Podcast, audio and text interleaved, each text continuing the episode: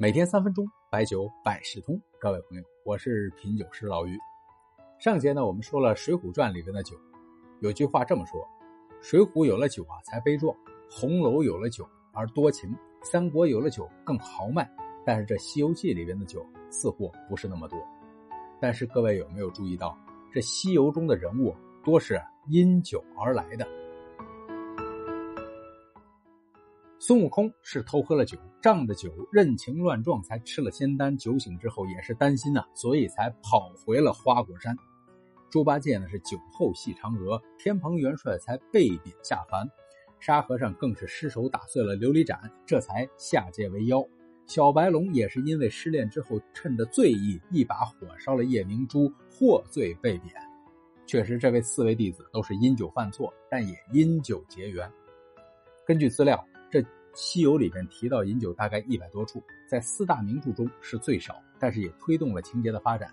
印象颇深的应该是唐王李世民选派唐三藏到西天取经，知道那是一场充满未知数的艰难之旅，不知何年何月才能回来相见。此情此景，要以酒表达依依惜别之情。唐三藏谢了恩，接了御酒，委婉地说：“酒乃僧家头一戒。”唐王尊重对方，找来一杯素酒，说道：“今日之行，比他时不同。此乃素酒之饮，此一杯，以尽朕奉献之意。”这杯酒啊，形式大于内容，也让人感觉情意浓浓。《西游记》中提到过很多种酒，比如第一回、第二回、第二十八回都提到了椰子酒，叫做“椰子葡萄能做酒，胡桃银杏可传茶”。不过，这椰子酒也说明傲来国应该是在南方，不然不会有椰子。在第五回，孙悟空在蟠桃宴现场还看到了酿酒的工艺，是这么写的：“忽闻一得一阵酒香扑鼻，即转头见右壁香长廊之下有几个造酒的仙官，盘糟的力士领着几个运水的道人、烧火的童子，在那里洗缸刷瓮，已造成了玉液琼浆，香劳佳酿。”猜测那个时候已经有了酒糟蒸酒的工艺。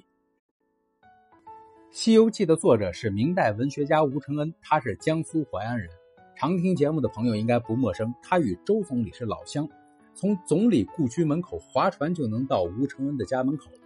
此地也是著名的酒乡之一，在盛唐之时便有“淮上行船望双溪，但闻酒香十里堤”的美誉啊。